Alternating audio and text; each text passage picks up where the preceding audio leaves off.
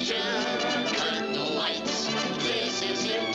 The night of nights. No more rehearsing and nursing apart. We know every part by heart.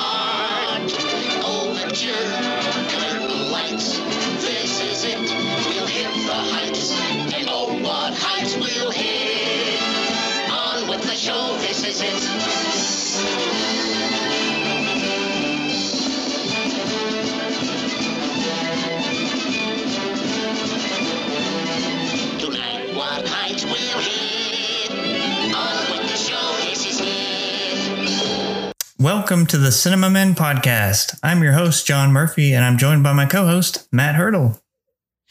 Howdy doody, John. It's a uh, absolute pleasure to be here Oh, for good. our end of season special. I can't That's- wait. Yeah, that's what we're doing tonight. We are reviewing nothing. that's a Seinfeld reference. What's the show about? Nothing. Ah, I see. I see. Uh, as Matt said, it's our season one end of season extravaganza. That's what we're calling it. What? Yeah.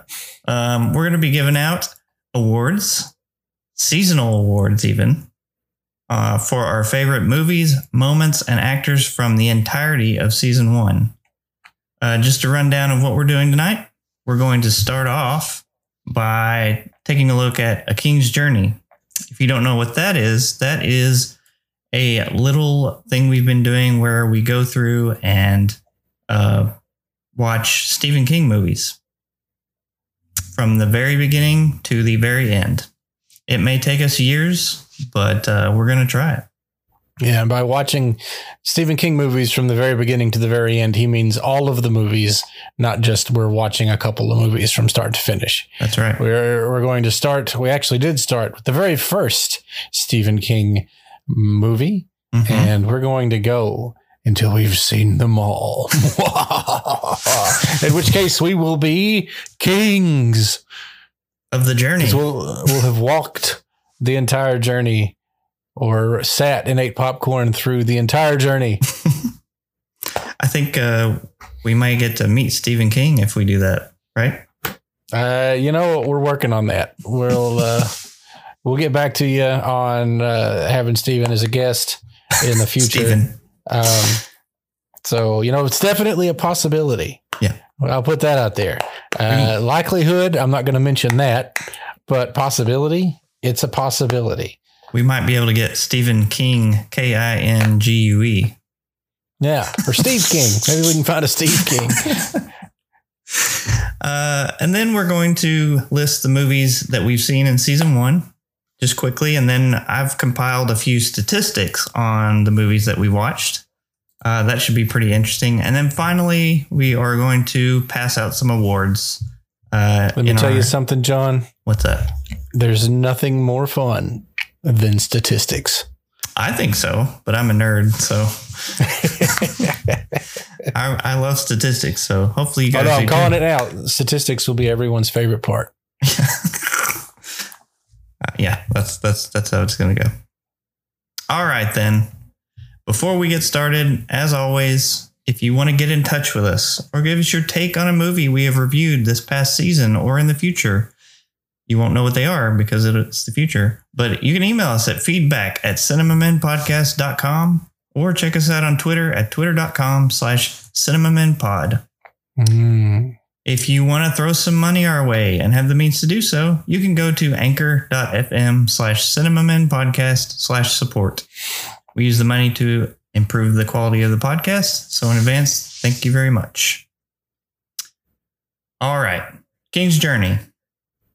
A King's Journey.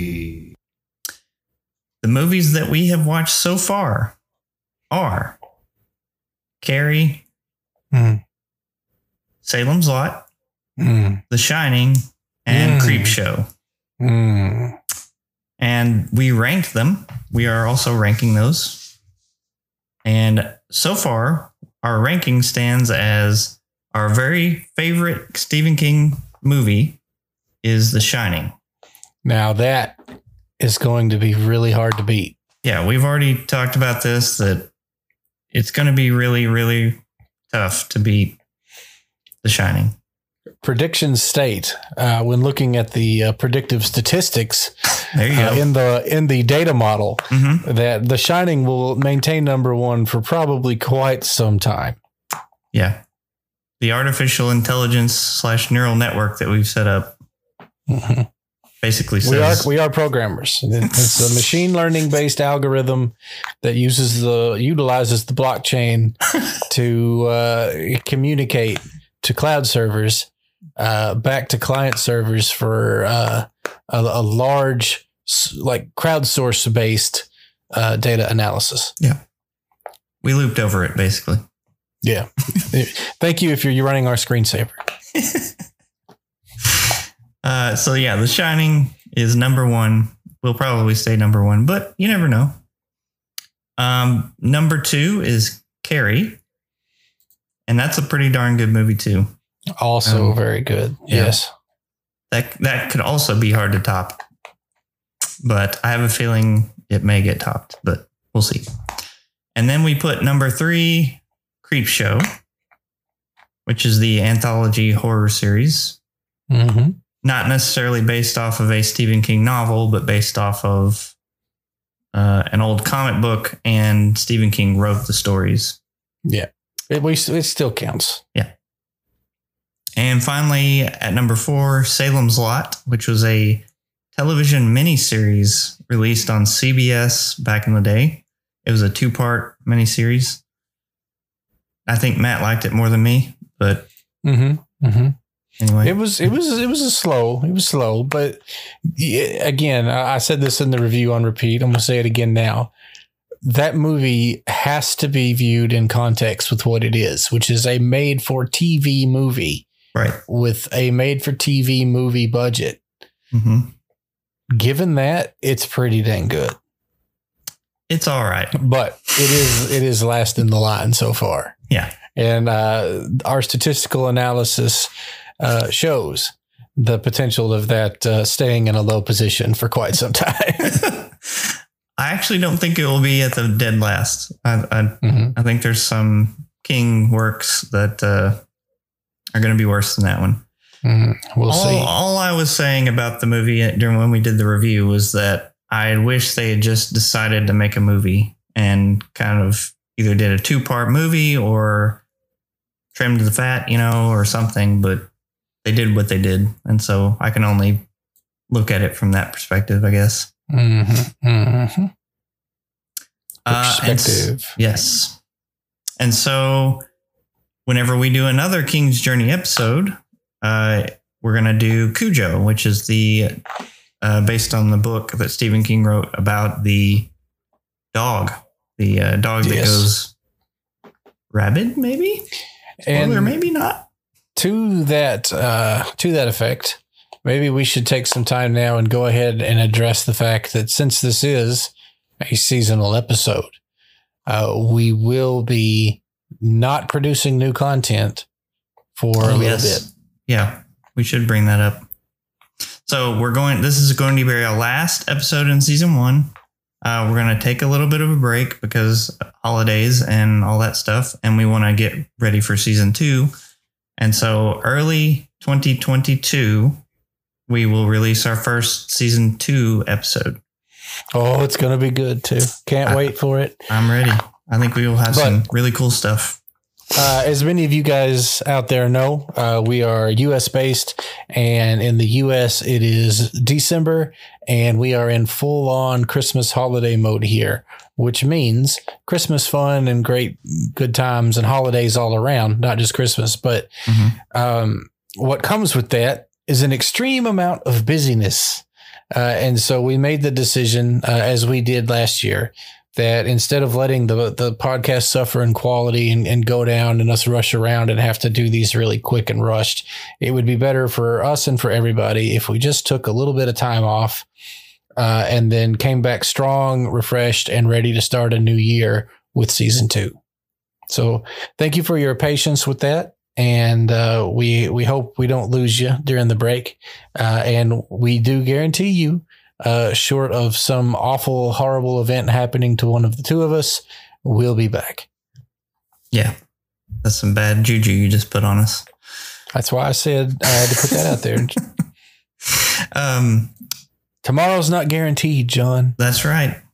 And so you have to live life in the now, but you also have to take time for family and being busy. And you also have to care for the listeners out there who want to hear us talk about movies and you want to do good and you hope you do good.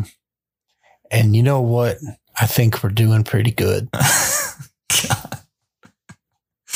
All right. So to the five listeners out there who we have, um, you heard it straight from the horse's mouth. We we believe in you and we care about you. Hey, Um, honest to goodness, all jokes aside, really, we really, really, really, really, really appreciate all you listeners out there. It means a lot to us. Uh, we do this for fun, and uh, you know, we we watch that listener count, and it is just it's so great to see that you guys are out there and listening. And uh, a very sincere and non sarcastic thank you for giving us your time and uh, listening. We Yeah. appreciate it. It boggles the mind that we have more than five listeners. All right. Uh, so let's get into the meat and potatoes. Everything, the thing that everybody's been waiting for the statistics.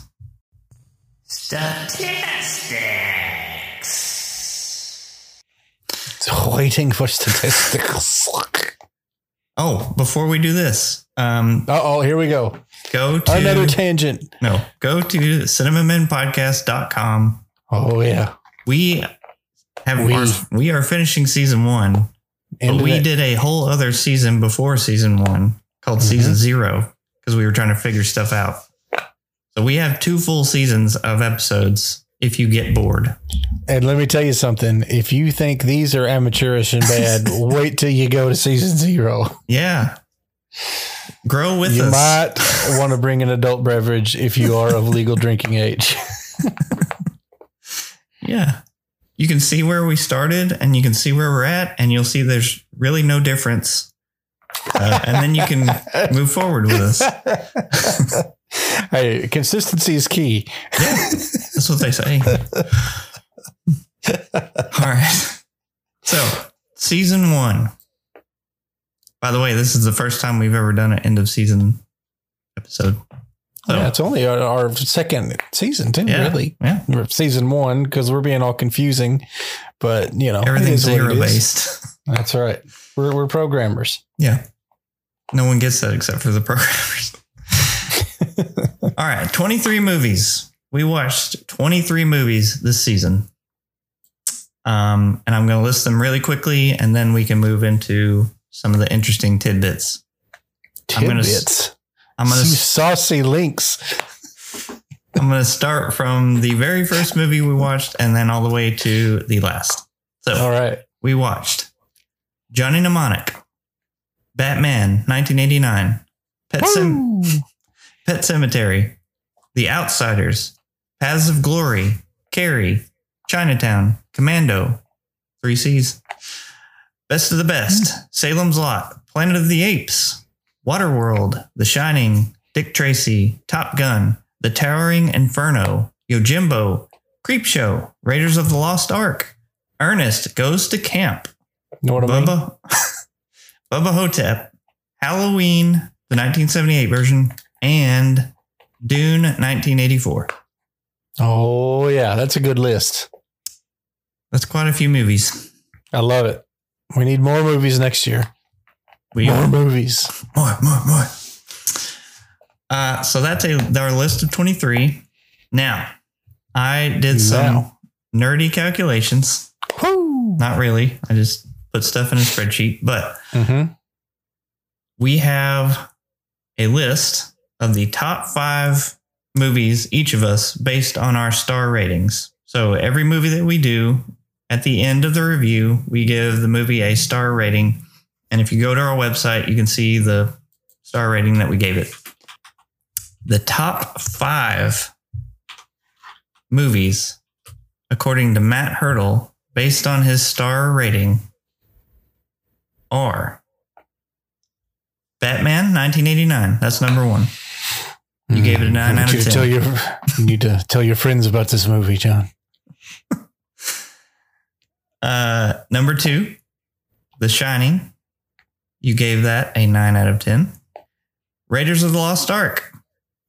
You gave that a nine out of 10. Halloween 1978. Also a nine out of 10. And then there was a four way tie for fifth place because you gave four movies an eight Bubba Ho-Tep, Towering Inferno, Carrie, and Paths of Glory. What say you? I stand by those ratings. Um, you know, I'm, I'm proud of that list. I like them a lot. Um, and it, it really is kind of a, a pretty good representation of how I felt about the movies this season. Um, those were my favorite movies. Uh, so I, guess it's no surprise that they're there. Um, I wish I had a 10 this season, but I didn't have a single one. I I had some real close calls. Real close calls. uh Uh-huh. the Shining and Raiders in particular were very almost tens, but they weren't. okay. Um, and so uh, maybe we'll see some tens next season. But so far, I've only had one 10 since we started the podcast. I know. It's crazy. But I stand by that 10. That, that still is one of the best movies I've ever seen. Uh, for those of you who don't know, the 110 that I've given out in the history of this podcast is for the movie Harakiri, uh, Yep. which we reviewed in season zero. And if you haven't seen that movie, you really should look it up and watch it. And you should do it before you listen to our review of it because you're you're going to be way better off going into that movie blind. Mm-hmm. Great film. Both from a storytelling perspective and cinematography and visual and acting, everything. Anyway, I digress. Yeah. Let's. uh Are there any that you disagree with that's in that list? Uh, not really your top five. No, I, I mean, I, I think, well, I did put some of those higher. Uh, I'm shocked that you didn't have a 10 out of 10 on some of those movies. Um, but hey, Which ones? Raiders for sure. Yeah, Raiders, Shining. Yeah, yeah. Though, if well, I, I won't get into that now. But yeah, those uh, those were my closest to 10s Mhm. out of the season for sure. But that that list, other than maybe Bubba Ho-Tep, is a solid like those are greatest movies of all times list. You know, you'd Mm. see those in in those kinds of lists. Um, so that makes sense. Well, John, speaking of the greatest movies of all time, Yeah. I really want to hear your list. Okay. So my list is shocker. Number one, Raiders of the Lost Ark. Mm. 10 out of 10. Bam. Number two, best of the best. I gave a 10 out of 10. The users or the listeners, they can't see me right now, but I am face palming extremely hard. Number three, The Shining, 10 out of 10. Uh, four is Yojimbo, 9 out of Hmm. 10.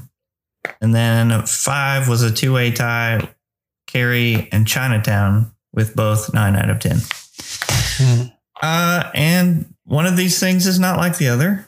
Um, and I think I mentioned this in the review, but Best of the Best is not a good movie.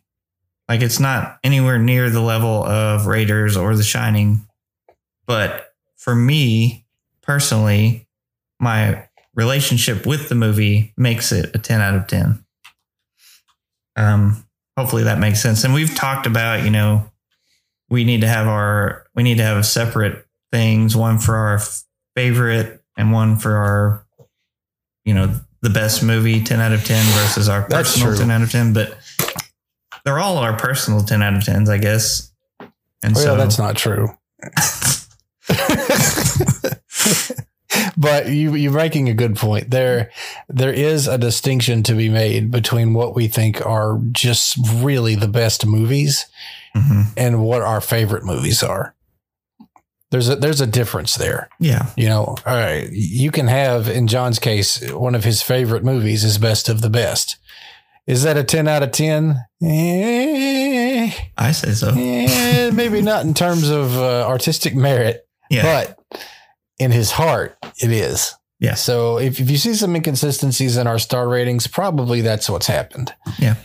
And hey, And no hate, no hate. If he loves that movie, he loves that movie. That's Yeah. what makes movies awesome. You know, go- they're they're an art form. yeah. And I would say go watch that movie. And if you don't like it, let us know and maybe tell us I did. you And I did. Matt did. Matt emailed in to cinnamon feedback at cinnamonpodcast.com after the show and he said, I hate this movie. I did it anonymously, so I didn't hurt your feelings. His name was Stevon Kane. Mm, It was Hat Myrtle. Uh, so I don't have any regrets either. Um, I don't think. I mean, I this looks like a good list to me. Um, I noticed that. uh, go I was gonna say you got you got Yojimbo representing up there. Oh yeah, I to- didn't uh, I didn't expect that to make your top list. I love I love you, Jimbo, and I was very disappointed that you didn't like it as much as I thought you were going to like it because Well, you know, I love Yo Jimbo too. no, that was a terrible joke. I had to try it on. okay, I'm sorry that I interrupted you for that. that's all right. Um, but based on the Harakiri rating that you gave, I was like, this is a dead ringer because it's Mhm. not only is it a black and white samurai film that's well regarded, but it's Akira Kurosawa, hmm and he's one of the best Japanese directors ever. And then you went and pooped all over it. Well, now let's. I didn't. I gave it a seven. That's a very respectable rating. Hmm. And if I remember right, my my my problems that I had with Yojimbo was the mix and feel. Mhm. Right, I, I had a really hard time figuring out if Yojimbo was supposed to be a serious movie or a comedy, and I, I never could just because of that. I had a really hard time just getting sucked into that world Mhm. um, because it, it's both, right? It's a serious movie and a comedy. It's also the exact same plot as um, what is it? Fistful of Dollars. I think. Uh, yep. Yeah, they're the same plot. There was even a lawsuit over it. Mhm. Um, and so at at the same time of not knowing how to take this movie, I had already seen this movie in cowboy form. Uh, and so I don't, it, it just, uh, it didn't sit as good with me as Harakiri, which I saw as a completely original, mind blowing, uh, show, Okay. if that makes sense. That's fair. but enough. again, I, I didn't, I'm, I'm not hating on Yojimbo. I enjoyed that movie. Definitely not in my top li- list, but, uh, definitely not at the bottom either, you know? Yeah. Um, and while we're at it, I mean, do you have any on that we watched that you thought you would enjoy, but you ended up not really liking very much? Oh, yeah. kind of putting you on the Oh, spot yeah. there, but No, no, that's an easy one. Uh, I can think of one right off the bat. okay. Uh, Ernest Goes to Camp. Mm, As a child, I adored that movie. mhm. And as an adult, it was a haul. Yeah. Uh, but I, I do want to say something about that movie in particular. You had mentioned that you liked it better than me and that you had watched it with your kids. hmm I took your advice and I watched the movie with my my son. And you're right. It was way better watching it with him Yeah. because he was laughing and having the time of his life and that made me remember better when I did the same thing. And it, it made kind of a connection there, like a generational connection hmm that really raised the movie up a few notches. Oh yeah. So um, that one for sure. Um, and it, it did uh, it did turn around. Uh, I'll tell you another one that I thought I would like better than I did is Chinatown. Yep. Uh, very You- very famous movie. It's got Jack Nicholson, which this ought to be the season of Jack Nicholson. we we really uh, ran the gamut with him. Yeah. this season. hmm Um, and you know, it's a it's a noir mystery, it's detectives, and it just I thought I would love it, and I, I didn't, and I feel bad for not liking it still, but I just don't. Mm. That was a shocker. Yeah. I've got a couple. Um, first episode of season one, Johnny Mnemonic.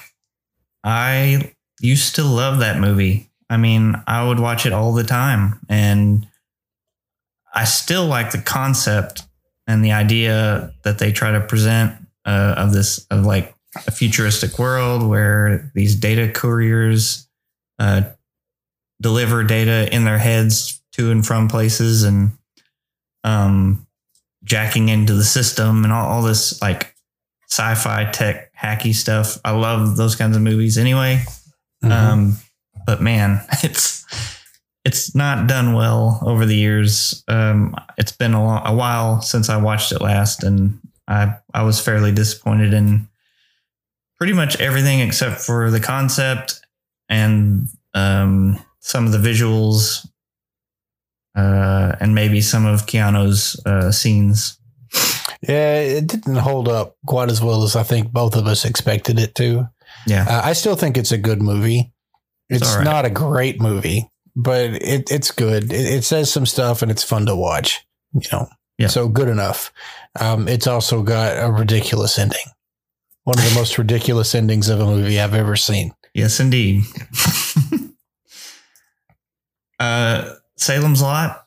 I Mm. thought I would really like that one because, um, well, I'm not sure why, because I didn't really like the book that much either. Um, Gasp. but I just, I just, uh, again, I just thought the way they making it in TV form in two large mini series episodes just didn't didn't make sense to me. hmm Um, they tried to fit nearly everything into that into the into the show, and uh, we watched it all in one sitting. So it's a three hour, Yeah. Tour. yeah, a three hour tour. Um, And John got lost. and He the, hasn't been the same since. the skipper had to save me. no, Uh, I I would agree with you on that one too. It's Yeah. uh it was slow. Uh really if I take a look at all of our movies, it's gonna be near the bottom for me. mhm. Um despite the fact that I rated it well, that rating was like I said, heavily dependent on context. Mhm. Um it's it's not a movie that I'm just aching to watch again. I'll put it that way. I don't know that I'll ever watch it again. I probably won't either. Yeah. Teacher. Teacher. Look at me. okay. Um, so now more more statistics. I uh, broke down all of the uh, episodes and I calculated how many times we gave a particular star rating. Um, so most notable is that I gave three 10 out of 10s this season, and Matt did gave zero. he didn't he didn't like it. He didn't like the 10s out of 10s. That's Um, true. I, I try to hold a high standard for my tens. You certainly did. I'm just giving them out like candy. um, I gave three nines, and Matt gave four nines. Um, five eights for me, four eights for Matt. Uh, five sevens for me, and five sevens for Matt. That's interesting. Mm-hmm. Um, three sixes for me, four sixes for you, four fives for me, one five for you. Um, no fours for me, three fours for you, no threes for me, one three for you. So you gave the lowest score. I gave the highest score of the season. That is confusing to listen to, but I followed you. I managed to follow. Four Basically- threes and three fours and four four twos and two fours and two threes and eight sevens. like what? it's all statistics. At the I love the statistics. I love statistics. the, the gist is uh, I gave the highest score this season and you gave the lowest score. Your your curve was definitely more balanced towards higher scores than Yeah. mine. Yes. And that tracks. We've always talked about how we rate movies and I generally rate movies higher because I can always find something redeeming uh, about the movies. Yeah. And I, I'm a little harder on them. Yeah. I get the whip out and whoosh. don't give them a safe word, you know? Yeah, that's dangerous. Out of 23 movies this season, we only uh, were in sync three times, which means we only rated three movies the exact same. That's interesting too, because while we do prep for these, you know, sometimes we can see uh, answers that other people have.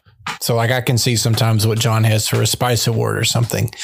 Star Awards, we do not do that with.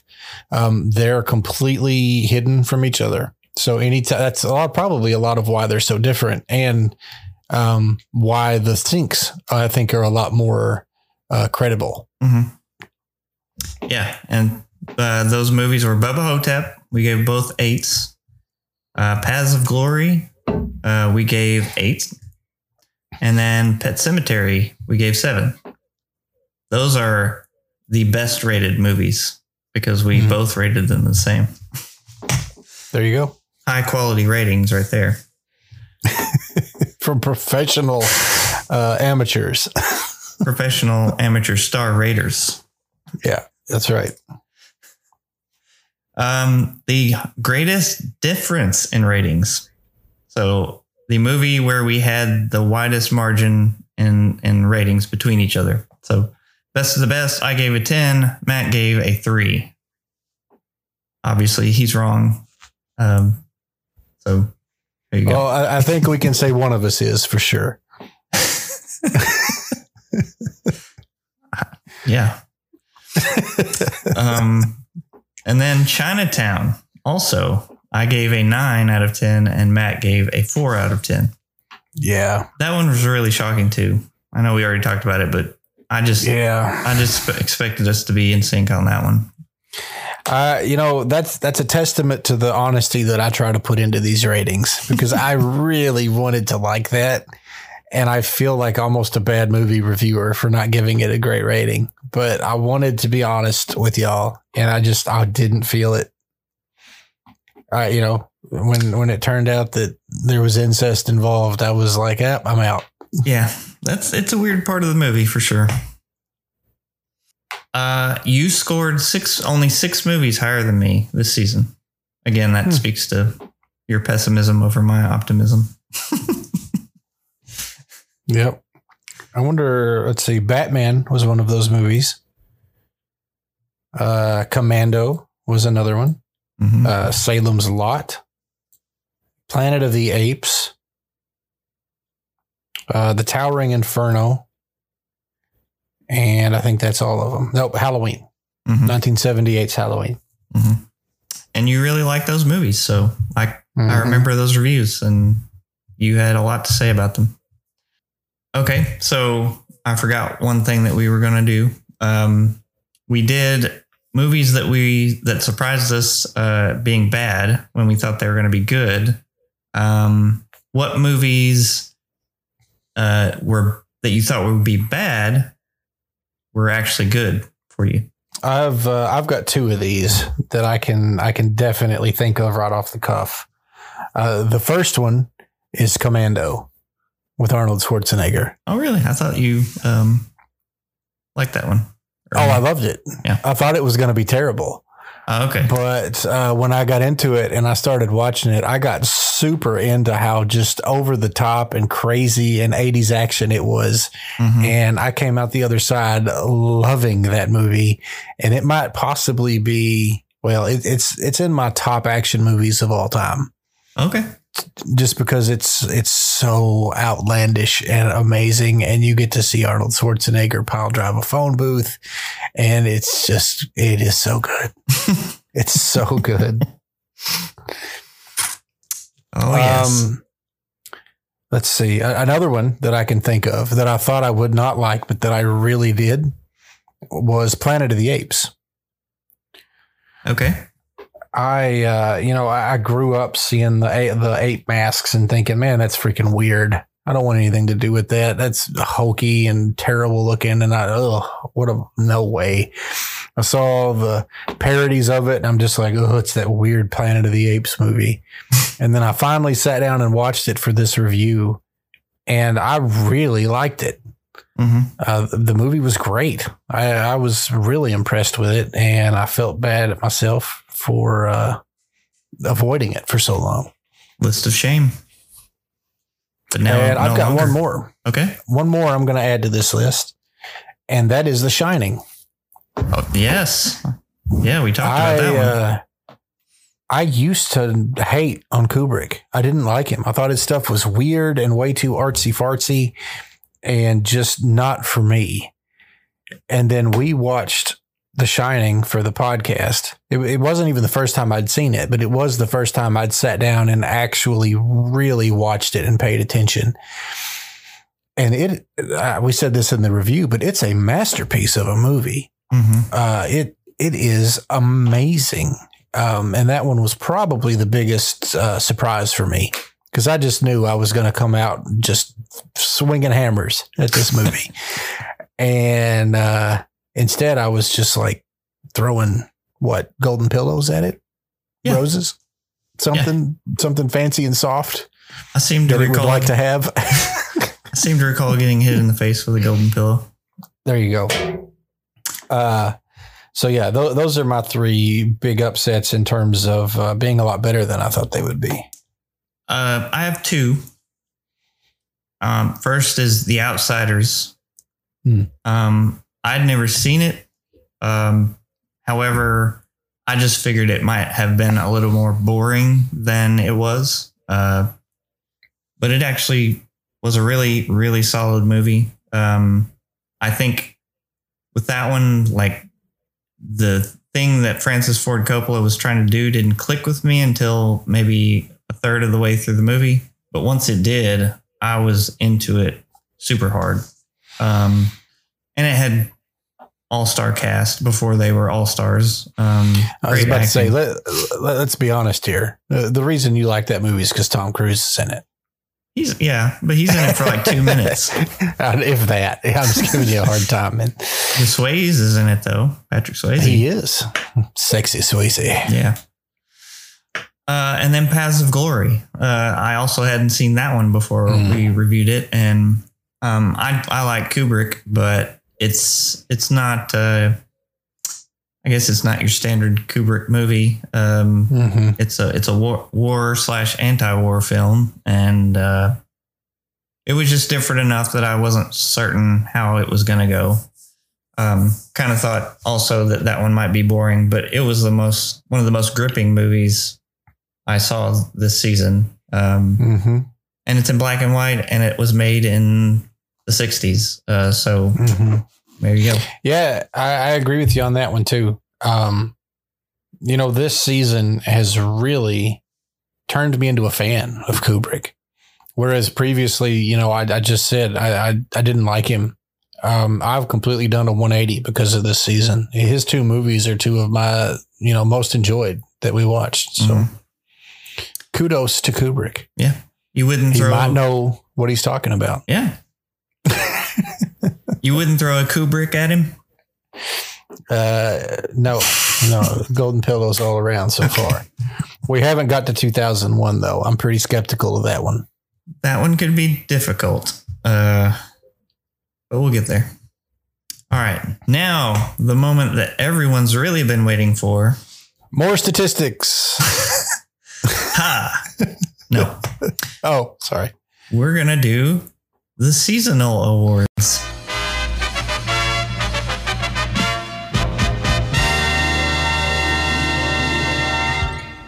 Yeah. What a great name. The Spice Awards for the Cinema Men. and now we've got the Seasonal Awards, and it's the end of the season. So seasonal works there. Yeah. And, and because of the spice theme, it works because seasons are spices too. Yeah. It's a little less cool because you had to explain it, but It's awesome. uh, yeah, Let's spring into action before we fall on our butts. eh? I got nothing Season for, for summer or winter. Yeah, those are kind of those are a little harder. Summer down Some of now. these movies are good. Summer these movies are bad. When we winter to the movie theater, we- That one's We watched no good.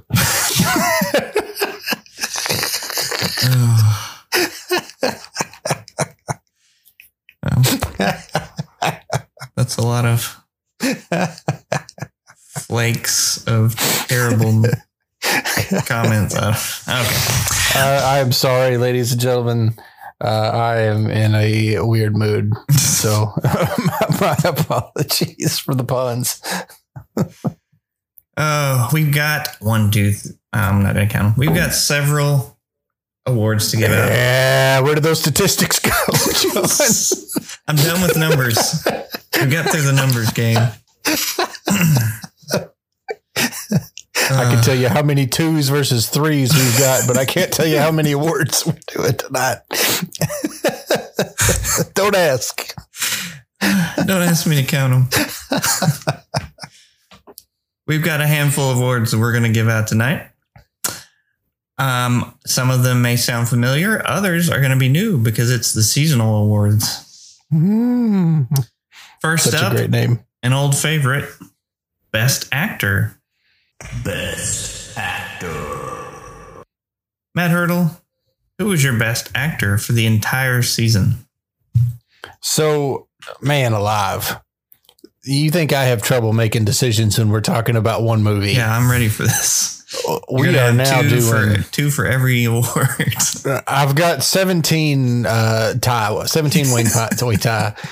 Uh, we're starting with uh, uh, freaking Ernest. Uh, Jim Varney. Jim Varney, thank you. No, no, honestly, uh, really, in all honesty, I didn't have much trouble with this one. Um, to me, the uh, there was a performance that kind of kind of stood out amongst all the others. The winner for me for the seasonal award for best actor is Jack Nicholson as Jack Torrance. When do you think me In The Shining. be taken to a doctor? As soon as possible. As soon as possible. Jack. You believe his health might be at stake. Yes. You are concerned about him. Yes. And are you concerned about me? Of course I am. Of course you are. have you Ever thought about my responsibilities? Oh, Dick, what are you talking about? Have you ever had a single moment's thought about my responsibilities? Have you ever thought for a single solitary moment about my responsibilities to my employers? Has it ever occurred to you that I have agreed to look after the Overlook Hotel until May the 1st? Does it matter to you at all that the owners have placed their complete confidence and trust in me and that I have signed a letter of agreement, a contract, in which I have accepted that responsibility? You have the slightest idea what a moral and ethical principle is? Do you? Has it ever occurred to you what would happen to my future if I were to fail to live up to my responsibilities? Has it ever There we occurred go. to you? Has it? Same. Stay away from me. Hands down. That's a hands down. That that's a hands down for a seasonal award. That's a first for the podcast and pretty amazing, actually. Yeah. I mean, it was a breakout perform. Well, not a breakout performance. It was a notable performance, even compared a- to the yeah. greatness that we witnessed in the season. So Absolute, uh, just, I mean, it, acting doesn't get much better than that, in my opinion. Um, his co-star, help me out. Why can't I not remember her name? I feel awful for this. well, Shelley Duvall. Shelley Duvall. Yeah. Uh, Shelley Duvall, I think, is who I actually gave Best Actor to uh, when we did that movie, Mhm. um, because I think she was phenomenal. Also, uh, however, um, all movies considered, all performances considered, yeah, it's got to be Jack is Jack. Jack is Jack. Yeah. iconic performance. I mean, they do. There's been like parodies of that character all over the place. The Simpsons, every everything. I mean, he's he he created an icon with that character. And it, I mean, it's not just the icon that he made. It, it, it's seeing a guy go from normal to absolutely nuts over the course of a, two and change film, Mhm. two hours and change. Uh, man alive, and he does it so convincingly. Like, remember the scene where he's talking to his son in his Mhm. room? Like, oh my gosh, just wow, wow. Yep. And the scene Some where the best acting I've ever seen. Yeah. the scene where he's not going to bash her brains in. He's not going to bash Mhm. uh, his wife's brains in. And I don't want to hurt you. I just want to bash your brains in. Bash them all the F in. that's censorship. You like that? I don't know why I'm censoring, but whatever. I did it. It's the seasonal awards. We have to be better than that, I guess. Mm, we don't want it to be too spicy. Not too spicy. All right. Well, that one was easy. Now it gets hard. Mm, Most it's too much information. we were just talking about censorship, John. he just dashes that hot sauce right in there.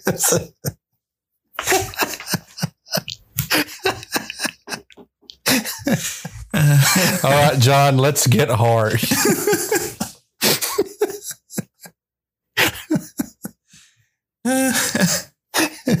Oh. Professionalism. All right. Most underrated performance. Most underrated performance. Hmm, John, I need you to lead us on this one. Okay. Uh, for me, it was not really a hard choice. Uh, I went kind of went back and looked at my nom- nominees or my picks for the previous episodes, and one stood out, and that was uh, Simon Rhee, who played Dae Han in the movie The Best of the Best.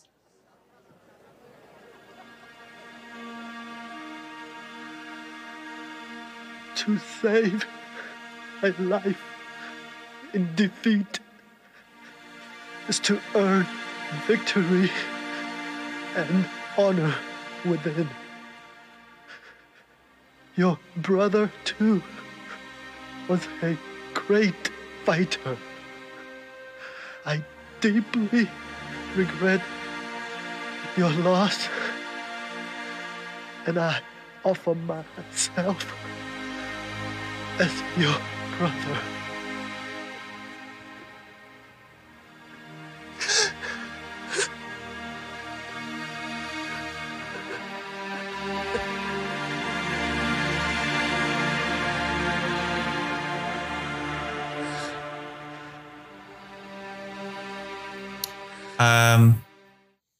Was just like he starts out as a just a uh, kind of a ghost almost like a uh, he's a demon of uh, Philip Rhee who plays um, Tommy Tommy Lee. Um, this guy Simon Rhee Dehan he killed uh, Tommy Lee's brother in the ring. And so Tommy Lee is very afraid of this guy. Um, skip to the end in Best of the Best. They have the tournament where Tommy Lee fights off fights Dae Han. It's a it's a battle. Um, Tommy Lee could have won, but he chooses to re- refrain himself, restrain himself from uh, making that final blow. And then Dae Han hobbles over to Tommy Lee, and in a fairly tear jerky moment, um, gives his medal to Tommy Lee and basically says they're brothers from here on out, and that he's sorry for uh, what he did in the past. Um, and that moment right there is why I picked him for most underrated performance. It's um, it's it's a choice. Speechless. Uh, you know, I- I, I did not think nearly as highly of that movie as you did, um, but uh, you've seen a lot of movies, and I respect your opinion, and so I have nothing negative to say. Okay. As your mother said, if you don't have anything positive to say, don't say anything at all. Right? Uh, yes, yes, uh, that's not what I'm saying. You said that, not me. Don't put words in my mouth. But uh, th- that is a saying. Yes, I understand. and not I'm everyone, also not lying. Yeah. I- I'm not lying when I say I respect your opinion. not that everyone can enjoy best of the best. I get it. It's an I- I'm acquired not- taste. I'm not one of the best of the best. what can I say? So what do you, what do you have then? Uh, for me, uh, I, I feel a little bad picking this one, but honest to goodness, I feel like it's the right choice for me. I chose Jack Nicholson as the Joker in Batman 1989. Hmm.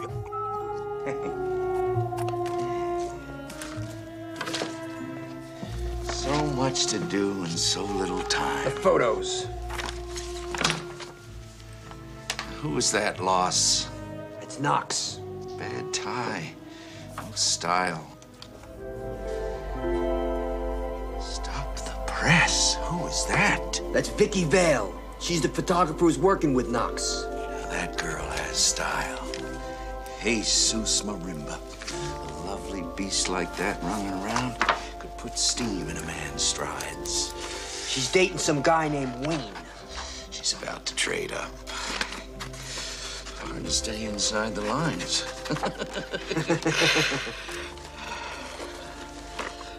I'm about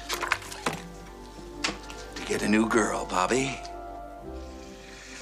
I'm of a mind to make some mookie. Phone book. Yes, sir. So much to do. And so little time.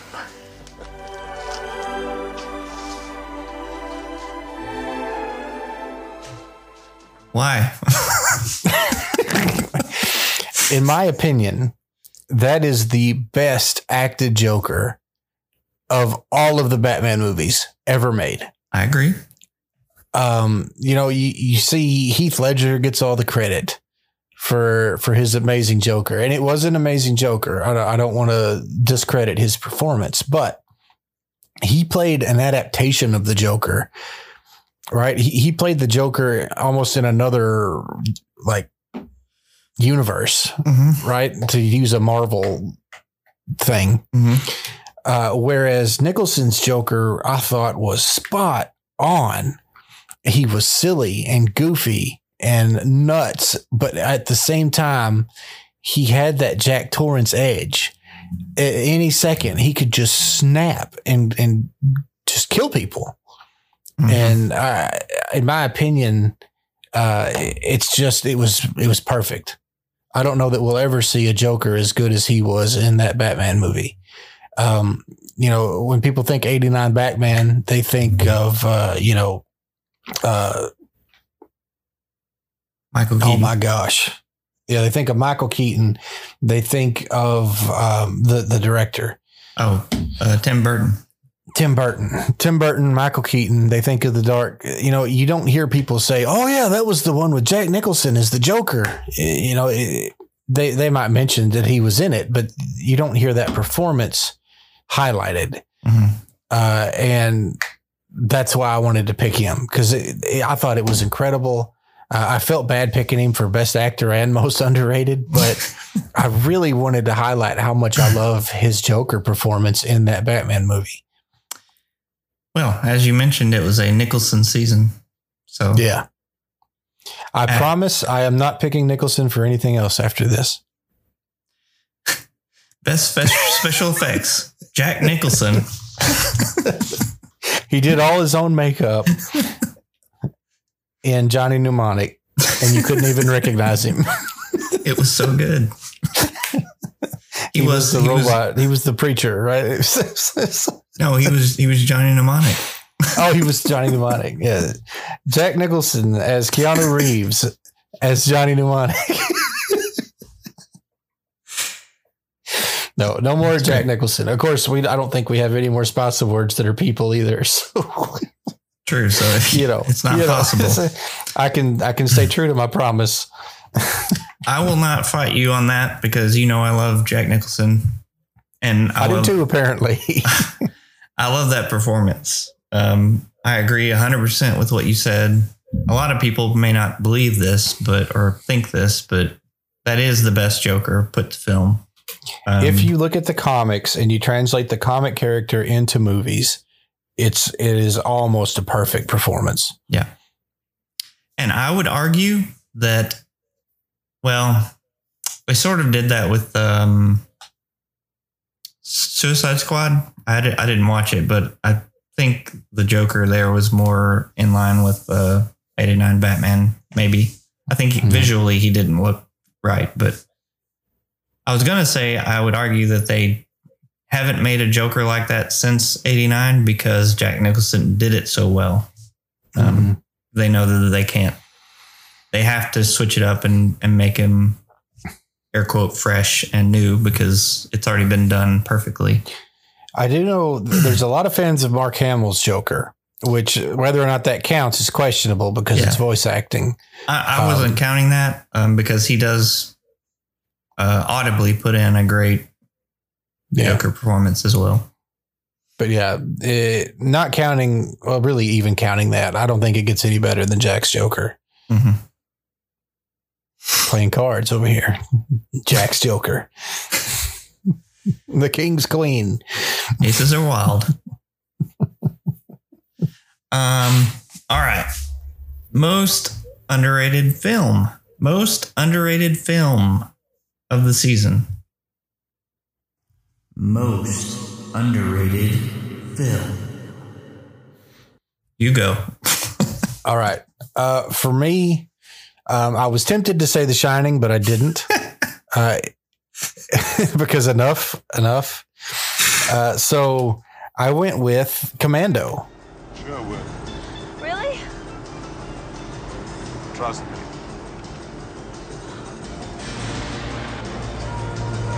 Stay close to him. Faster. That's good. Yeah, a guy I trusted for years wants me dead. It's understandable. I've only known you for five minutes and I want you dead too. Yeah. I, I really thought we were going to be walking into a stinker for that one. I, I was thinking no holds barred vibe stinker. And it was the worst movie in the best way possible. Do you know what I mean? Like, Mhm. just the over the top craziness made me just fall in love with it. I thought it'd be, I thought it'd be just hokey and cheesy and corny. And it is, but it is like in the perfect way. You know, it's like it knows what it is and it's just having fun with it. Yeah. Maybe it is, maybe it isn't, but that's how it feels. And uh, I really thought I'd be coming back with like a three rating on that one. And uh, instead, I think, what did I give that? A eight or a seven? Uh, What did I give? it? I gave it a Yeah, seven. seven. Yeah. Which in retrospect is kind of low, honestly, because I really liked that movie. it was it was fun. Kind of like best of the best. It was Yeah, it, it definitely falls into that category that we were discussing earlier of uh, more of a favorite than a good movie. you Yeah, know for what sure. I mean? I don't think it's a good movie.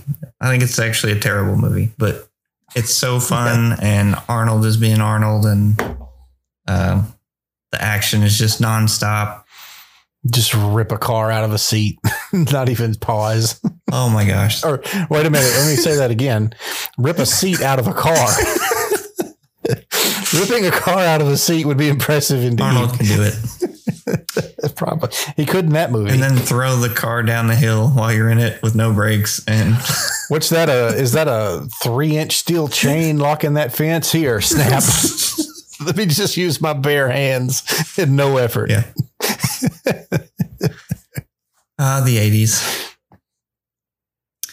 Um, I'm pulling an audible. I'm changing my answer for this. at the last All minute because, like you, I don't want to just this just to be the best of the best. Um, Well, that's the point of these awards, isn't it? what's that? To to talk about the best of the best of the season. Uh, in that case, best of the best all the way down. no, I'm just messing. Um, Go ahead. No, I wanted to go with um, uh, what is this?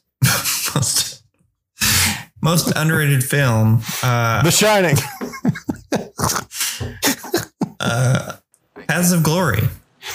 Now, Private Ferol, when you reached the middle of no man's land, were you alone with Private Meyer? Yes, sir. Or what happened to the rest of your company? Well, I don't know, sir. I guess the rest of them had been killed or wounded. You found yourself in the middle of no man's land alone with Private Meyer.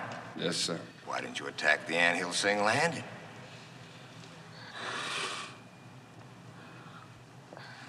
Why didn't you storm the anthill alone? Just me and Maya. You're kidding, sir. Yes, I'm kidding, Private Ferol. Thank you. That's all. I don't see the point of this line of questioning.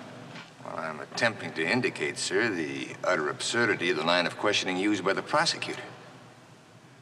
Oh yeah, good choice. Um, I think that it's obviously a well regarded film in the film industry and as far as film history goes. Um, but as far as being on our radar and maybe being on our audience's radar, it may not even exist. Uh, I had it.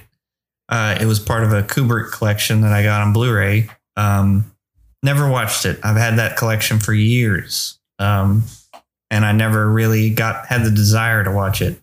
Um, and I definitely on my list of shame thinking back now. Uh, but I just some old Kubrick black and white film. Uh, I just assumed it would have several flaws that would make me not like it or think it was boring or slow. And it wasn't slow at all. It wasn't boring. And everything about it nearly was great. Uh, I think when we did the review, I said a few of the acting uh, performances were eh. Uh, but cinematography, sound effects, acting, story, uh, just the gripping action that was going on, uh, it was all great. And I think, uh, yeah, super underrated, at least from our perspective. I uh, yeah, I think that's a really good choice. Um, you know, that was a movie that you had chosen, Mhm.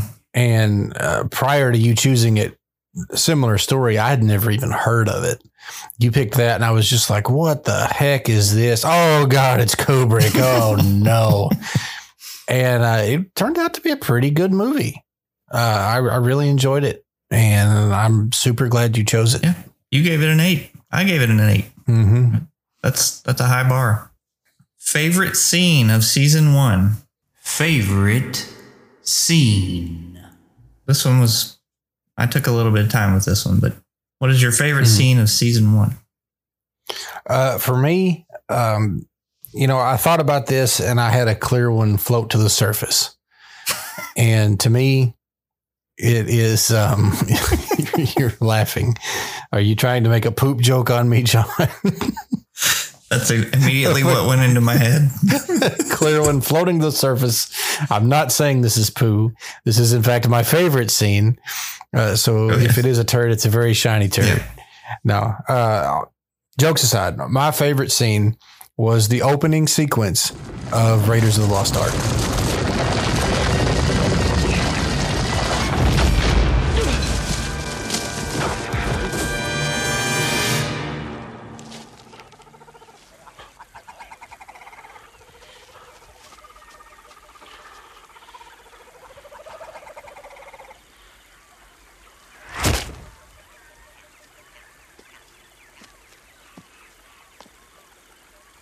Dr. Jones, again we see there is nothing you can possess which I cannot take away. And you thought I'd given up. uh, where he's raiding the temple. The spiders get on him. The boulder falls. He does the statue switch. All that. Uh, one of the most iconic scenes in movies, period, of all time. Uh, it's a wonderful introduction to the character. It's an amazing start to the movie, and really, it's no contest for me. That's my favorite scene. All right. I mean, I'm not not going to argue. Um, that whole movie is almost perfect, in my opinion. Mm-hmm. And that, yeah, they don't do they don't do scenes like that anymore uh, with movies. Like for some reason, movies are are structured differently than they were back then, or at least with that movie. And it really, Yeah, that go ahead. uh, that that structuring is a lot of why I like the scene so much. You mm-hmm. know, you, it's the very first Indiana Jones movie. You don't really know who Indiana Jones is outside of promotional materials at this point. Mm-hmm. And it's such a great introduction to who he is. Mm-hmm. And then you go right from that into the classroom. Yeah, it's just I don't know. It, it's it's really well done. Really, really well done. Yeah. Well, that's so that's what I think makes movies great, or some movies great, is that without saying anything really, without any exposition, without the character explicitly saying stuff, we already have a sense of who Indiana Jones is and how he mm-hmm. operates within those scenes. And that's good filmmaking. Oh yeah. Definitely. So that that wasn't my pick, but I went with um in the movie Carrie, uh the ending, uh the scene where Carrie gets blood dumped on her head and then uh basically things get crazy. Um Yeah. she uh starts killing all of the, the high schoolers in the in the gym during the prom. Um, she's making water hoses move around. She's making uh, fire extinguishers go off. She's catching things on fire. She's locking the doors, all with her mind. Um, and she looks like a demon that has just come out of hell itself, walking down the steps and just destroying everybody in her path. And that scene was so so gripping and interesting. And they kind of did like a comic book thing where they did panels, and uh, it was just super cool. Uh, and I I will always remember that scene. Um, so great, great stuff. Uh, it's a good choice too. Another iconic scene um, throughout all of movies. And yeah, I'm with you. I, I really dug the way that they they did like the split screen stuff, mm-hmm. but they didn't just do a split screen. Like it was real like colorful, thick borders separating it, and there was red everywhere and flashes of lights from the dancing, and it was yeah, it, it's it's amazing, amazing, amazing scene. Yeah. Really good stuff. Okay, next award Best Cinematography in season one. Best cinematography. So another easy winner here for me. Um, the winner for best cinematography seasonal award for Matt Hurdle is Jack Nicholson. The Shining. Oh, The Shining. The Shining. it's The Shining. Yes. uh, what a masterpiece of, of cinematography. Every shot is just incredible. The long tracking shots through the hotel, the the way they make you feel claustrophobic, uh, their use of space, the use of the just the decor, um, the the way they made the hotel basically a character in the movie.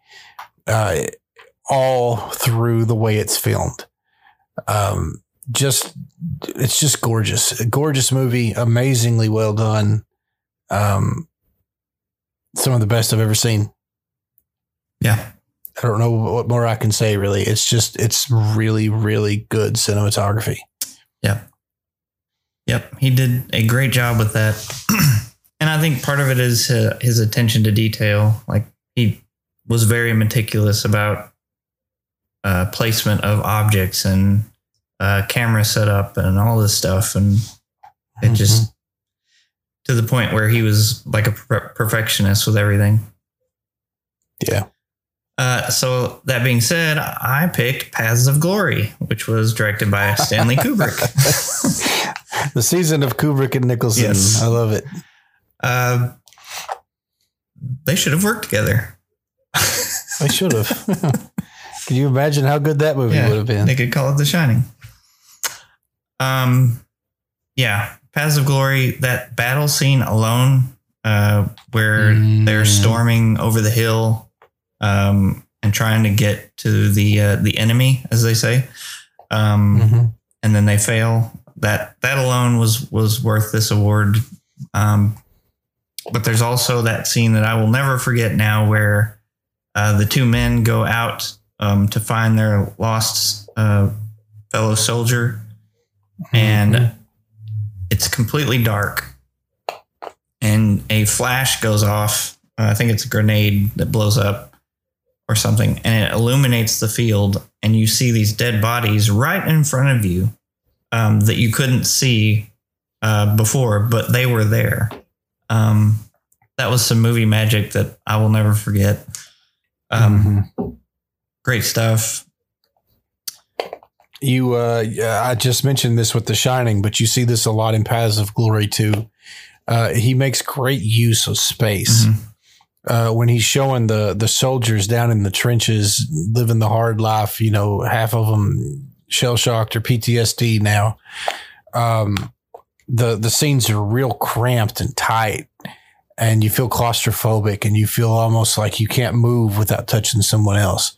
And then he contrasts that with the generals and the and the military leaders in this huge palace with super spacious rooms that are all luxuriously decorated.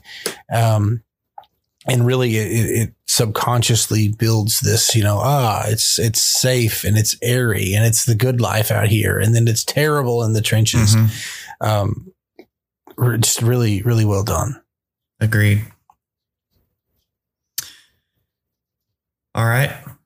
Uh, next award Best Special Effects for season one. All right, so this one might raise a few eyebrows. I'm sure, it, will. I, I know mine will. I want to uh, I want to put this into context of the time it was made. Uh-huh. Right?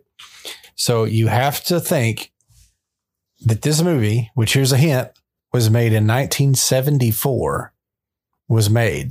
These special effects were top of the line.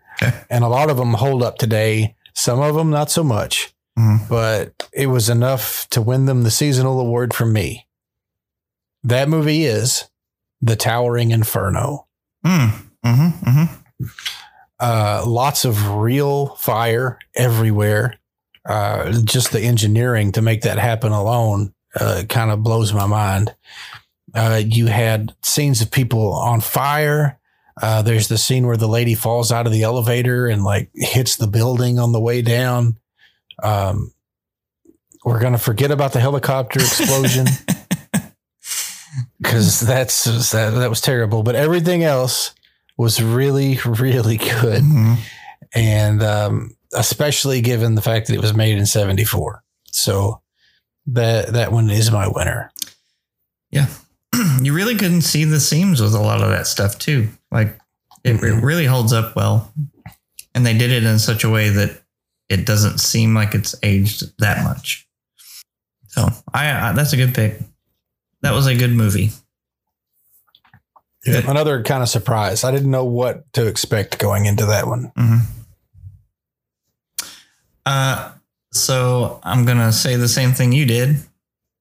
Uh, this movie was made in 1984, and for its time, the special effects were great.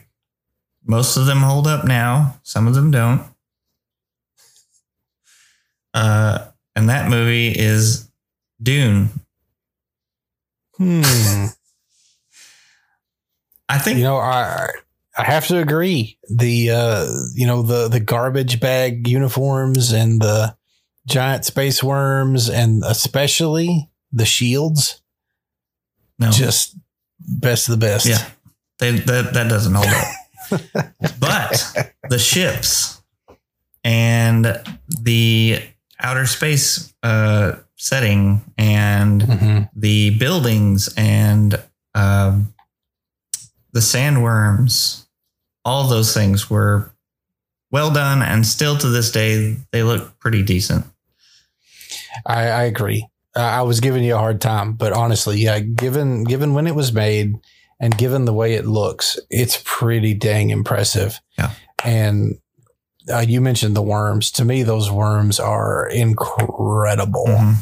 Uh, they hold up even today. They look as good as the ones that the new movie had. Uh, really, in some cases, better. Yeah, Uh, they were. The worms were awesome. Yeah, that's your practical effects versus your uh, CG animated effects. But yeah, I, we didn't have a lot of special effects heavy stuff this season. Really, I mean, when you consider all the special effects and computer animated stuff that's used today, uh, most of our movies were more uh, toned down, I guess. But uh, To an extent. yeah. Yeah. Dune was like um, the, the biggest sci-fi or the the most sci-fi of the sci-fi movies that we watched this season. Oh, 100%. yeah. And, you know, I was hating on the shields earlier. I, I'm going to retract that. I know a lot of people talk about how terrible the shields looked in that movie. They looked terrible. But to me, I thought they were kind of neat. Uh, I, like, you know, they were imagined the best they could with the tech they had and the book as a narrative. Uh, trying to tell that story in two hours is almost impossible anyway. Yeah. I know that was it was longer than two hours, but um, and and you know, I really don't think they were that bad.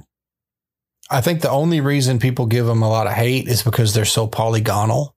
Well, yeah, but you know, it, it kind of fits to me, and I, I don't hate the shields. In fact, I kind of like them. That's fair enough. My my argument at the time that we did the review was if you were making these in real life and you s- submitted your uh, shields to be for review, what would they say?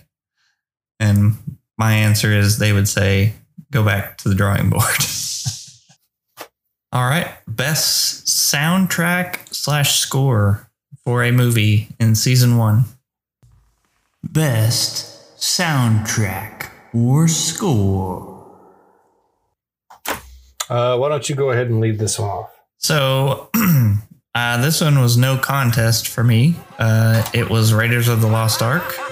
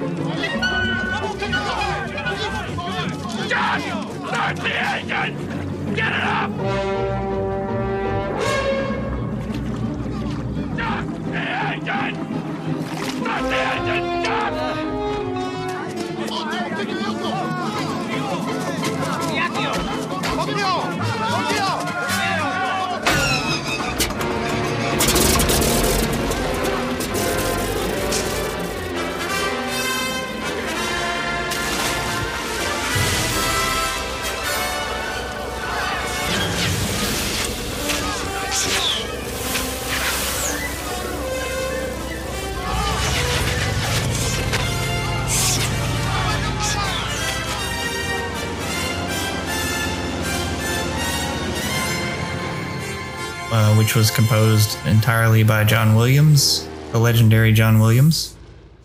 Uh, the Raiders March is one of the most iconic film scores ever. Uh, it is adventurous. It's uh, it gets you going. It's kinetic. Um, they always kinetic. Yeah, they play it um, at the right moments in the movie. Not too much, not too little. Um, and then surrounding that uh, score, there are these other scores that are interesting and uh, dark and light, and you know, just the right the right tone for this movie. And um, I can't think of a single track in the score that's bad. I've listened to the entire uh, the entire score multiple times. Um, It's one of those that you can listen to on its own. Um, just great stuff. And I don't think any movie on this list really compares to that score. While um, I won't agree with that last statement you just made, I will agree with everything else you said. Okay. Um, I think there are some that that you could compare to it, but um, it, it really is iconic. It's it's an amazing score. Mhm. Uh, one of the best ever made. So for me, um, I this this one I had more trouble with than any other movie or any other seasonal award. Really? Uh, I did because there's a couple of soundtracks in this season that I'm a really big fan of. Uh, the first one that I thought of was Halloween. Uh, I've already said I consider that one of the best uh, horror soundtracks of all time, if not the best horror soundtrack of all time. Uh, you you play just the first three notes of that, and I'm I'm I'm in the spirit. I'm in the spirit of Halloween. You know what I mean? I can just feel Mike Myers creeping up behind me when I hear that. Do do do do do do do do do do do do do. But then I thought, you know, I also really, really, really like Batman '89 soundtrack. Not only do you have some amazing Danny Elfman scores, an amazing superhero theme, but you also have Prince. Trust. I mean, amazing, amazing, amazing. Uh, so good. And then I thought of the winner, which, no surprise to you, is Raiders of the Lost Ark. um, I love those other two soundtracks. The whole sound, well, Halloween, not so much the whole soundtrack, but the theme of Halloween's iconic. Batman, I love the whole soundtrack, but it is just not as iconic as Raiders. Um, and I agree with you completely. We're at a consensus on this one. Well, so if you're comparing Elf, Danny Elfman and and uh, John Williams, I would just say that John Williams's music is for me is more. I can listen to it more often, uh, generally. Yeah. Like with Danny Elfman, I kind of have to be in a mood, and so that that would- Danny Elfman is the Tim Burton of soundtracks. he is. and he works with Tim Burton a lot. Yeah. So that makes sense, I guess. But you know, his his music tends to be darker, uh, a little more foreboding, Mhm. and it's slower with less instruments. Uh, whereas Mr. Williams uses every tool he's got and plays a lot more uplifting, happy songs that are a lot more in line with mainstream.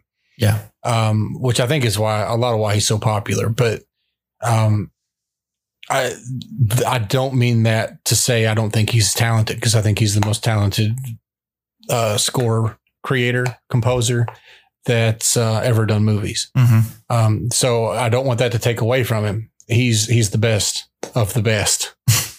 He is. Uh, but um, I really, really, really, uh, Batman is in a very solid second place with Halloween right behind it. But clear winner to me for sure. In agreement, Raiders of the Lost Ark. Awesome. Like you said, every song's great It is. Yeah. and, and fits. It fits so perfect. Mm-hmm. All right, we're down to our last two awards. Well, last three awards. Haha. We have a sup- Uh-oh. surprise last one. Oh no. Favorite season one movie. Favorite season one movie. My personal favorite season one movie. Yeah. Reg- disregarding the star ratings, like if if you have an eight that you think is better than a nine, whatever, that's fine. I'm I'm with you. Uh, to me, it comes down to two, uh, for sure. Um, which one is my favorite? That's such a hard question.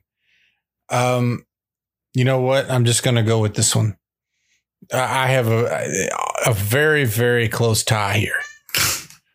Um, but my my I think my favorite movie out of all of these movies has to be The Shining. Awesome.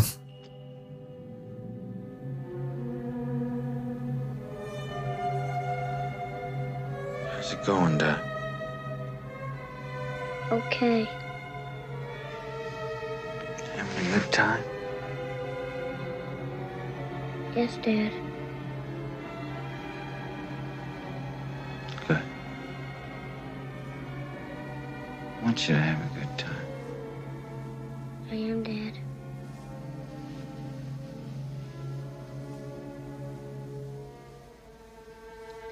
Dad, Yes? do you feel bad? No. Just a little tired. Then why don't you go to sleep? I can't. I got too much to do. Dad?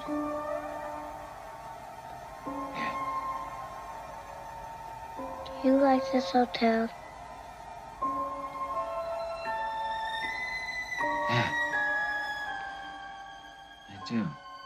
I think I liked it more than any other movie. Um, the, the close tie, I, I think probably everyone knows what that is. Uh, and I'm going to save it because I'm pretty sure it's going to come up in conversation here in just a little bit. But uh, if I have to pick a favorite of all of these movies, which one would I sit down and watch the most? It's probably that one, The Shining. Yeah. Awesome. I mean, that's a great pick. And more interesting because when you, before we watched this, you thought it was a terrible movie. Yeah. That's why I it's really so interesting. and I, I did a complete 180 on this one. Um, this movie is an absolute masterpiece. Uh, it, it might be the best horror movie I've ever seen. Probably is the best horror movie I've ever seen. Yeah. Uh, it- it's so well acted, so well constructed, so well shot. It's uh, absolutely a masterpiece, and it's the closest I came to a 10 this season. Yeah, it is, it's great. Yeah, so I don't think mine will be a surprise. Um, it's Raiders of the Lost Ark. Oh, I thought it would be best of the best. directed by Steven Spielberg, starring Harrison Ford. Um, yeah, I just it. Uh, what is there to say? I mean, it's a great film. It's well acted. It has one of the best plots. It's full of action. Uh, visually, it's awesome. They're raiding all the lost arcs. Um, I didn't know it was Raiders of the Lost Ark. Yeah, there's more than one. they're they're pulling out new storylines. Yeah. One of them involves aliens and a crystal skull, I think. Yeah. but there's an arc there. Um, it's funny, uh, super funny, more funny than you would think. Um, and it kickstarted the entire Indiana Jones fran- franchise, which, um, you know, has three good entries and one so-so entry. um, the the uh, fifth entry is remains to be seen whether it will be good or not, but I'm skeptical. Uh, Harrison Ford is a legend actor. It's just all around good. Great soundtrack, of course, or score. And uh, yeah, my favorite movie of the season. I knew it was going to be uh, as soon as I sat down to write my awards out. So And uh, yeah, no surprise, it's my number two. It's the one that I really had a really hard time choosing between it and The Shining. yeah, Um, and again, what it boiled down to me was which one would I want to sit down and watch again right now? hmm You know, so that's a good uh, lit- Uh, litmus test for that. yeah, it's the best I could think up with. because they're they're both extremely good movies. Yeah, I think I gave both of them a nine. Um, really, really good, good choice, and I can't argue with it. Not much. Yep. Okay. least favorite season one movie. Least favorite movie. Do you smell that? Ew. Stinky. This one, this one hurts a little bit, John. I don't know why. I, I want you to know that I love you. I've already I've already heard all the words. I, I love you, John. uh, you're a good friend. You're a good co-host, and I respect your opinion. All that said, the clear winner of my least favorite movie of season one is Best of the Best.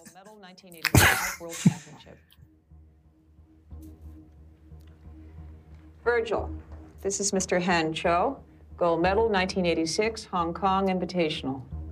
They are completely single minded in their pursuit of excellence. Alexander, meet Mr. Seijin Kwan, currently rated number one in his division, the best fighter of his generation. Gentlemen, many fighters have died in the ring from such blows. Tommy, you win the prize. Dae Han, 176 pounds, 35 years old. Winner of every major invitational for the last 10 years. Whatever you may think of his age, never underestimate his ability. He's won gold medals for the 84 to 88 World Championships. He's still rated number one in the world. I just didn't like it. I didn't get emotional. I, I, I just I was not into that movie at all. I tried for you, I really did, but it's just I don't have the connection that you do. Maybe I maybe I hyped it up too much for you. Maybe It's a but it's yeah, again, it's not a good movie. Um but it's not a bad movie, I don't think. And it's got some really good uh martial arts action.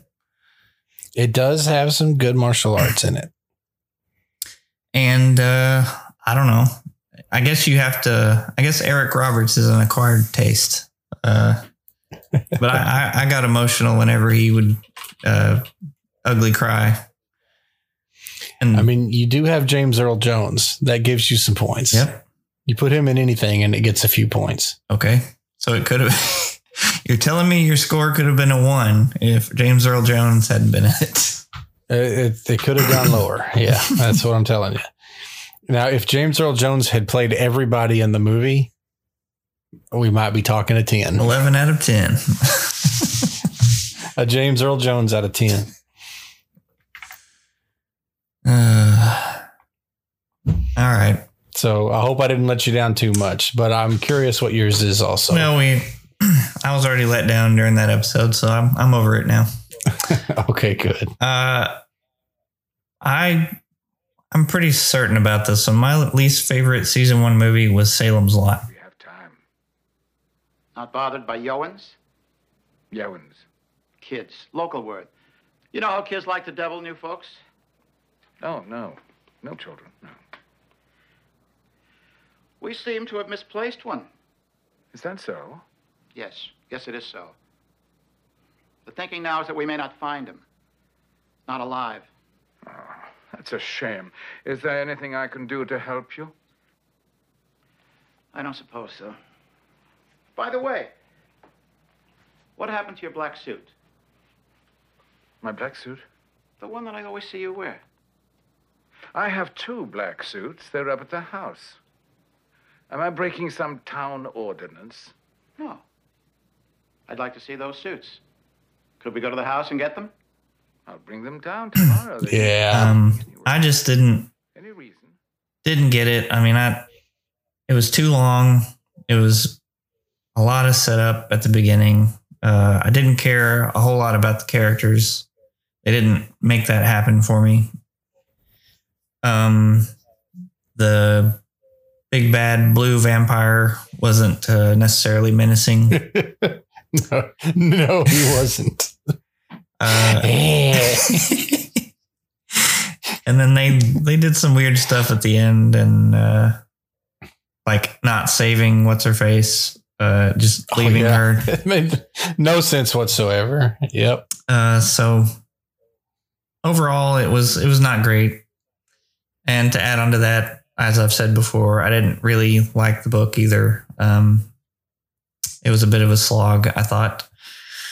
Yeah, I I really liked the book. Yeah, but uh, I'm with you 100 percent on the movie. Uh, you know, I, I, it was atmospheric, um, which is why I gave it a lot of its points. Also, I gave it a lot of points because of what it achieved as what it was. Mm-hmm. But taken as a whole, as a movie, watched all at one go in the year 2021, yeah, it, it it's got some pretty rough edges. Yeah. Now they they are making this movie again. Um, it's TBD as far as when it actually releases, but I'll be interested to see what they do with it as an actual film. Mm. Um, it could be really good. All right, the last award. Oh my gosh! We now have to choose what our collective season one favorite movie is. So we have to agree Okay. on what our season one favorite movie is. So I'll start off by saying this. I knew when you told me that we were going to do this as a category, what two movies this was going to come down to.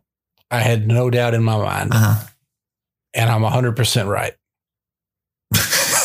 How do you know that? Because your favorite movie was Raiders. Uh-huh. And my favorite movie was The Shining. Okay. Makes sense that that has to be one of the two, or has to be out of one of those two. I, I think, I think without question, it has to be one of those two movies. Yeah. But which one? I don't think any of the other ones come close. that is where it gets harder. To be honest with you, I would be okay with either one because I would too. I love both. That's why this is going to be hard. Yeah. They're both really good. Um, you know the The Shining is a lot more niche of a movie, Mhm. so we can maybe shave some points off for that. Raiders is a movie that a lot more people will watch and enjoy. That's true. the The Shining, the fact that it's horror, first of all, will shy off a lot of people, Mhm. and then two, it's Kubrick, which will get the Kubrick haters like I used to be out of there. Mhm. Um, and it's also pretty weird. There are some weird parts in it. Yeah. Um, it's horror and that's by design, but it's it's got its weirdness. Whereas with Raiders, I mean, you can take anyone from six to ninety or higher, right? I mean, Yeah, don't exclude the one hundred. Pretty much, anybody can watch that movie and enjoy it. Um, so I don't know if that counts or not, but I think that's a point in Raiders' favor. Uh, it could be argued that we want to uh, point out the more obscure movie so that people will watch it. That's true. So uh, I'm hoping that the fact that it's made it to of all of our movies, we're down to these two. I think that highlights pretty well that both of these are masterpieces. Yeah, they're great. Um, I will actually. I think. Go. Go ahead. I will actually advocate for The Shining just because of the extreme uh, 180 that you had from before you watched it to now. Mm-hmm. Uh, because, I mean, that that was a huge swing. And we Mhm. both have loved Raiders. We I don't think there's ever been a time when we've been like, oh, I didn't I didn't like Raiders of the Lost Ark, and then oh, it's a great movie. Mhm. Um, now I've always thought The Shining was great. I mean, I I don't think there was ever a time when I watched it and I was like, eh. Um, but for you to completely change your tune on that is it's significant. So Mhm. I will advocate for The Shining, and if you want to refute that, go ahead. um, yeah, I mean, I think The Shining is better shot. I think the cinematography is better. Um, I think the acting's better. Uh, I, I think if you look at pure polish, The Shining is a better film than Raiders. But I think if you look at the fun factor, which it may not be fair because you're comparing a horror movie to a adventure movie, but Hmm. Raiders is a lot more fun. Yeah. Um, it's a lot more lighthearted. Uh, there's a lot more laughs, and there's a lot more of a range in it. Whereas with uh, The Shining, you're pretty well just limited to a building sense of dread. Mhm. And Raiders, you've got romance, action, mystery, and intrigue. You've got comedy, drama. Uh, it runs the gamut. Mhm. And, and that was one of the things about that movie that impressed me the most with it is how it told such a large story in such a coherent manner in such a short period of time. Yeah. Uh, you know, I'm not a movie maker, but um, to me, I think that would be really hard to do. yeah. So well, you know.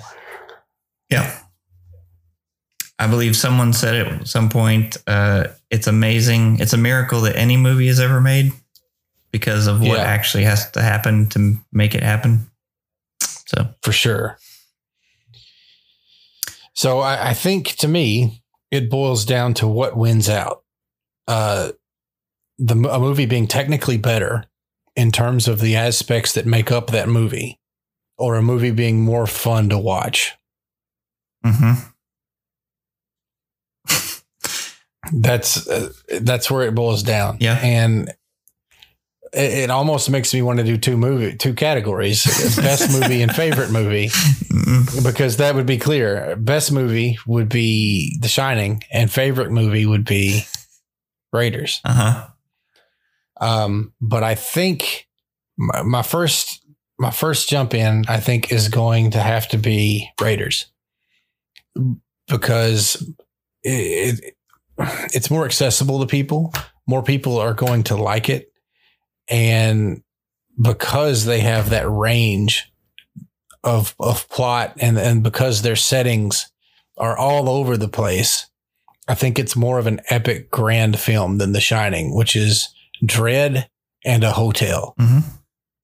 Even though I think technically The Shining's better, I think if I have to pick a vote for overall favorite, hands down, nothing else considered, I, I, I don't know. I think I'm gonna go with Raiders. All right. I mean, I I will get behind that. Um, mainly because Raiders is one of my favorite movies. Yeah, Um, and, and rightfully so. It's a it's it's a gem, right? It is. It's a great great movie. it's definitely more accessible and fun. Um, and if we did use your uh, litmus test for your favorite season one movie, um, I'm going to watch Raiders more often than The Shining. Um, I'm actually going to watch The Shining probably every year in October, but throughout the year, I could watch Raiders anytime. Yeah, So- let- let's say you're flipping through TV. Yep. You're off work. You've got some time to watch some TV. You're flipping through the channels, and on channel six, The Shining Uncensored is on, and on channel seven, Indiana Jones Raiders of the Lost Ark is on. hmm Where are you going to sit? Yeah, I'll watch Raiders. You know, honestly, in a normal scenario, I will too. hmm um, The Shining, because of its themes and because of what it is, it's not a movie that you can just binge over and over and over and over. Uh, you'll unless you just uh, hate joy. Well, or if you're Um, a film student or something, I guess. yeah, you know, honestly, uh, if I rewatched it, that would be a lot of why I wanted to rewatch it. Mhm. Is to kind of get a closer study of what he's done to make such an amazing story in in that time frame that he had. Yeah. But when it comes down to it, I'm doing the same thing. I'm I'm, I'm turning on Raiders Mhm. unless I'm in the mood to watch The Shining. Whereas I can be in any mood and turn on Raiders. Agreed. All right. I think that settles it then. Raiders of the Lost Ark is the Cinema Men podcast season one most favorite movie for this season's seasonal awards. That was a mouthful. Yeah, it, it was. it's the champion. It is the best of the best. It's the Tommy Lee of the Cinema Men podcast season one. The Shining was a very close second place. The but day it didn't Han have of- enough. It the- The Travis Han. Brickley. Get out of here. yeah. I love it, man. All right. There we go. That's it. So that's it. That's the that's a wrap on season one, man. Mm-hmm. I, I had a great Uh, time. I did too. I, I always have a good time. Yeah. Uh, you know, we've said from the beginning, we do this for fun. Uh, John and I are, are both just good friends who both happen to be passionate about movies. We don't have any real professional ties to the industry or anything like that. We just love movies.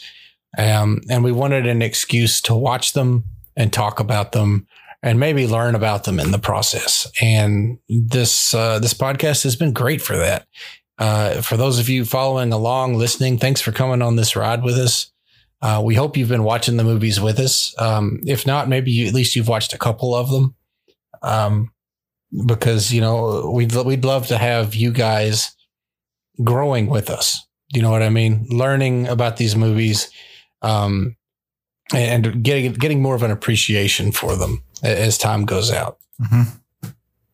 Yeah, for sure. I think that's been the goal from the beginning is, you know, I always say at the beginning, if you haven't seen this movie, pause this episode so you can go watch the movie and follow along with us. And we would love that more than anything is if you were watching the movies with us, then uh, listening to the episode and then commenting and sending us feedback. That would just be the greatest thing ever. Um, yeah, that would be that would be awesome. Um, yeah. So I mean, it's a passion project. We love it, and we love you guys for listening. So thanks very much. Please know that while we are taking a break uh, for the rest of this year, uh, the podcast is not ending by any means. Uh, we will be back. Um, we just we we need to take a little bit of a break. Um, typically, in this break, it, it allows us to focus on our family during the holidays here in America. Um, and also, uh, it, it allows us to kind of build a bank of back episodes. Uh, as all of you guys know for sure, uh, life happens. Uh, we had to run a rerun a couple weeks ago or a couple months ago, I guess, um, because that happened. And typically, we have a we, we we like to keep a bank of episodes so that you don't have to hear the same podcast again. mhm. Uh, and so we'll use this time to uh, kind of build up a bank, uh, give us some cushion, and um, yeah, to, to be with our families. And we hope that you guys do the same. And we hope that you'll join us in January or at least early 2022 when we start season two. Excellent. Uh, something else I want to say at the end of this season, because I haven't talked enough, obviously. uh, I want to say a big thank you to John because uh, most of you guys don't know this because it's behind the scenes and we don't talk about it all that much. But uh, John edits every one of these episodes. Uh, he does that with his personal time, which I know is not uh, overflowing. So uh, I want to tell you, John, I, I really appreciate you taking that effort, putting these together, and uh, doing a great job of it. So big thanks to John Murphy, our editor, and also co-host, uh, without whom uh, the show would be way, way worse. Thank you. Uh, Mm-hmm. And in the same turn, thank you to Matt for coming up with those awesome intros. Because without those, oh, now you help with those and you edit them. yes, but you are the actor. I've always said you you're the actor. You're the one that makes them fun and interesting. All I do is just church them up a little bit. Oh, so those are really good, and check those out if you haven't uh, checked out the previous episodes. they're a lot of fun, and hopefully they'll get bigger and better as we move forward. Yeah. So season two will start, as Matt said, in 2022. Um, we are going to also possibly consider what we can do to improve the podcast. Um, not sure, but we always we're always talking about ways we can make things better and change things up um, so that you'll have a better time. Uh, but if you have any suggestions You can email us at feedback at cinemamenpodcast.com or check us out on Twitter at twitter.com slash cinemamenpod. That'll do it for season one, and thanks for listening. Have a happy new year. Have a happy holiday, and we'll see you next year, everybody.